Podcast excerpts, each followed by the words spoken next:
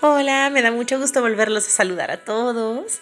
Les traigo una grabación bien interesante que se llama En paz con mi familia.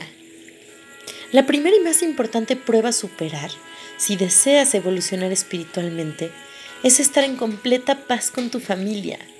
De nada sirve leer tantos libros y andar por ahí sonriendo y bendiciendo si en lo profundo de tu corazón sabes que todavía no has logrado estar en paz con ellos.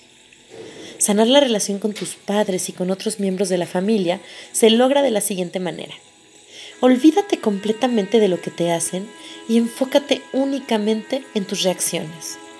Tu objetivo debe ser sanar tu corazón hasta liberarlo de toda negatividad que sigan activándole los demás, tanto interna como externa. Debes lograr devolver el odio, la indiferencia y el maltrato siempre con amor, pero este amor no es un amor permisivo y débil, es fuerte, aguerrido y pone límites firmes. Concéntrate únicamente en ti. Usa tu familia al servicio de tu desarrollo espiritual. Que te pongan a prueba una y mil veces hasta que finalmente logres estar tranquilo, sin violencia, rechazo o intolerancia en tu interior ni en tu conducta. Si tus padres ya no están en este plano, cierra tus ojos Trae una imagen de cada uno de ellos y observa cuál es la emoción que surge en tu interior al verlos. Así sabrás si fueron perdonados o si todavía debes seguir abriendo tu compasión. Sana el vínculo con tu familia. Si no lo haces, jamás encontrarás la paz que buscas. Olvídate de todo lo que te hicieron, deja de mirar hacia afuera. Tú los elegiste desde un lugar de profunda sabiduría, por más que hoy no lo recuerdes. Que tu foco esté puesto en liberar a tu corazón de toda energía de baja frecuencia toda emoción que no sea de la familia, del amor. Si logras esto, realizarás el milagro. Cortarás las cadenas de desamor, de odio, de abandono y frialdad que han azotado a tu sistema familiar durante siglos. Hazlo por amor a ti, hazlo por amor a ellos. Para esto has venido también a esta tierra. Cumple tu propósito. Y recuerda, estar en paz con tu familia no significa forzar relaciones sociales de ningún tipo no significa el deber ser, el tener que verlos si es que están lejos o no quieres. Significa que dentro de tu corazón estás en paz con todo lo que fue. Estás en paz porque entiendes que así tenía que suceder. No entiendes bien qué es lo que tendría que haber sido. ¿Sabes por qué? Porque todo, tal cual como sucedió, fue perfecto.